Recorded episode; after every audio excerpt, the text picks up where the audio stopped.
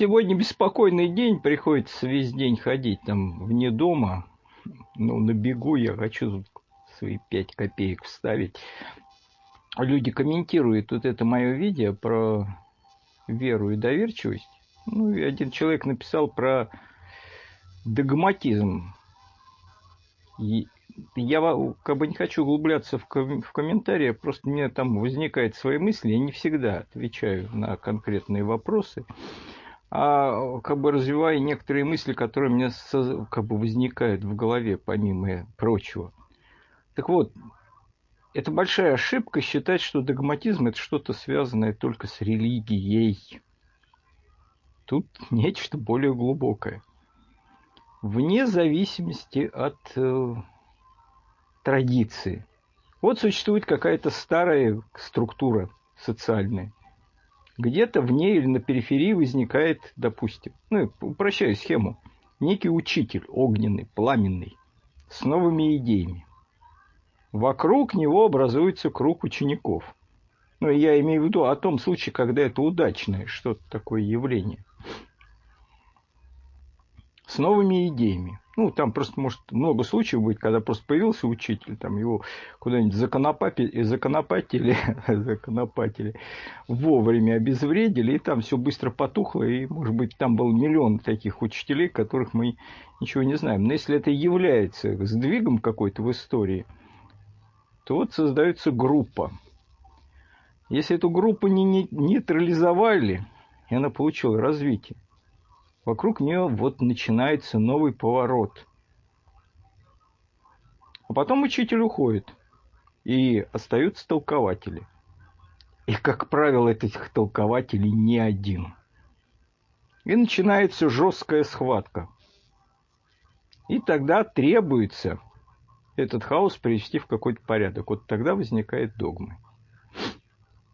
Там эту историю церкви, когда посмотришь, как возникали эти догмы, то там было такое противоборство, что вот приходилось прийти к какому-то результату, иначе просто невозможно было жить и работать дальше. Вот. И потом наступал что? Этап социализации, если можно сказать.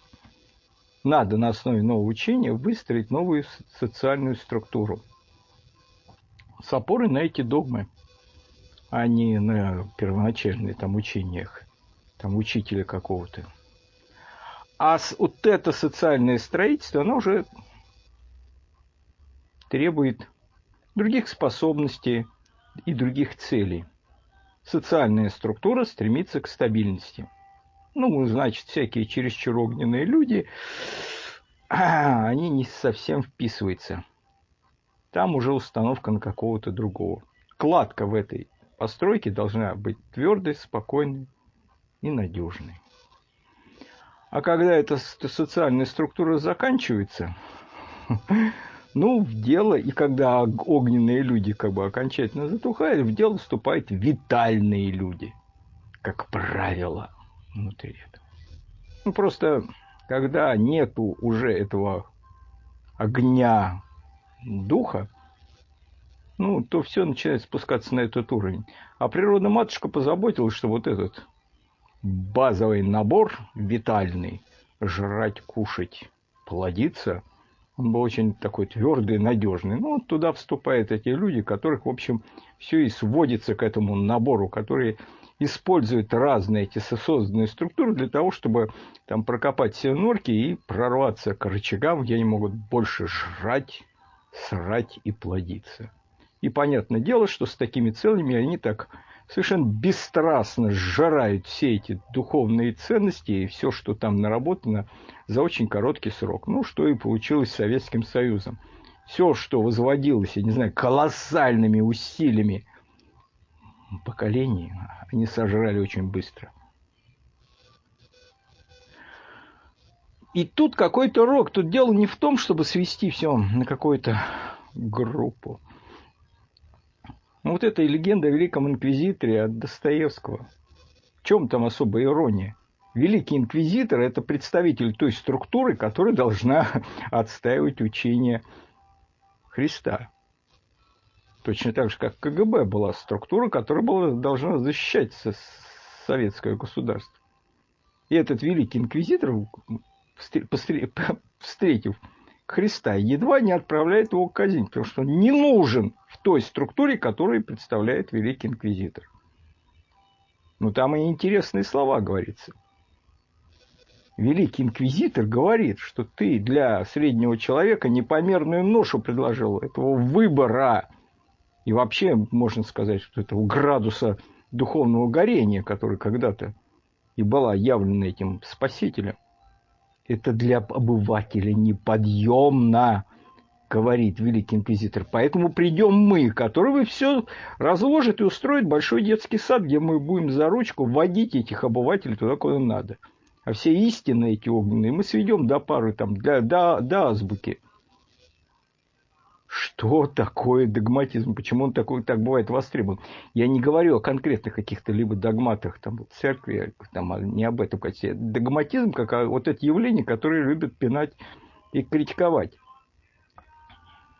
Догматизм в упрощенном виде, вот в таком вот именно утрированном, это подушка, на которой человек хочет уснуть. ну, понимаете, не искать какую-то истину, там, не пылать, а погаснуть и уснуть. И, как правило, между разными видами догматизма яростная борьба идет для того, чтобы там как бы победить другой вариант сна и, там, и уснуть на своей подушке. Там, и, в общем, ругань идет вокруг того, что вы, суки, мне спать мешаете тут. Ну, в этом же как бы суть вот это, что там. Никто там особо не углубляется там в, в, догматизм, который он как бы представляет там понимание того, что там в нынешний момент никто не хочет достигнуть градуса этого горения изначального учения, от которого все пошло. И все начинает вот это в таком жажде сна, оно начинает куда-то лететь в пропасть, если не является новая вспышка духа. Это похоже вот такое извержение вулкана – когда из жерла огненного вырываются эти расплавленные массы, потом застывает и каменеет, и каменеет. Вот тут какой-то, если на глубоком уровне подыскать какую-то такую картину, тут встреча какого-то духовного огня с этим холодом мира. Вспышка огня, а потом вот это объективизация, какое-то замирание и вот это на начало падения. Мы вот этой склонности к сну, мы представляем чересчур как бы историю такой благополучной, спокойной, для которой нам кажется. Нам кажется, что тут есть что-то достигнуто, это не может быть утеряно. А может быть, я вот думаю, что историю надо постоянно представлять вот в каком-то состоянии такой бифуркации, такой, такой на грани срыва в катастрофу, когда она постоянно находится в таком неравновесном состоянии, то склоняясь туда, то сюда.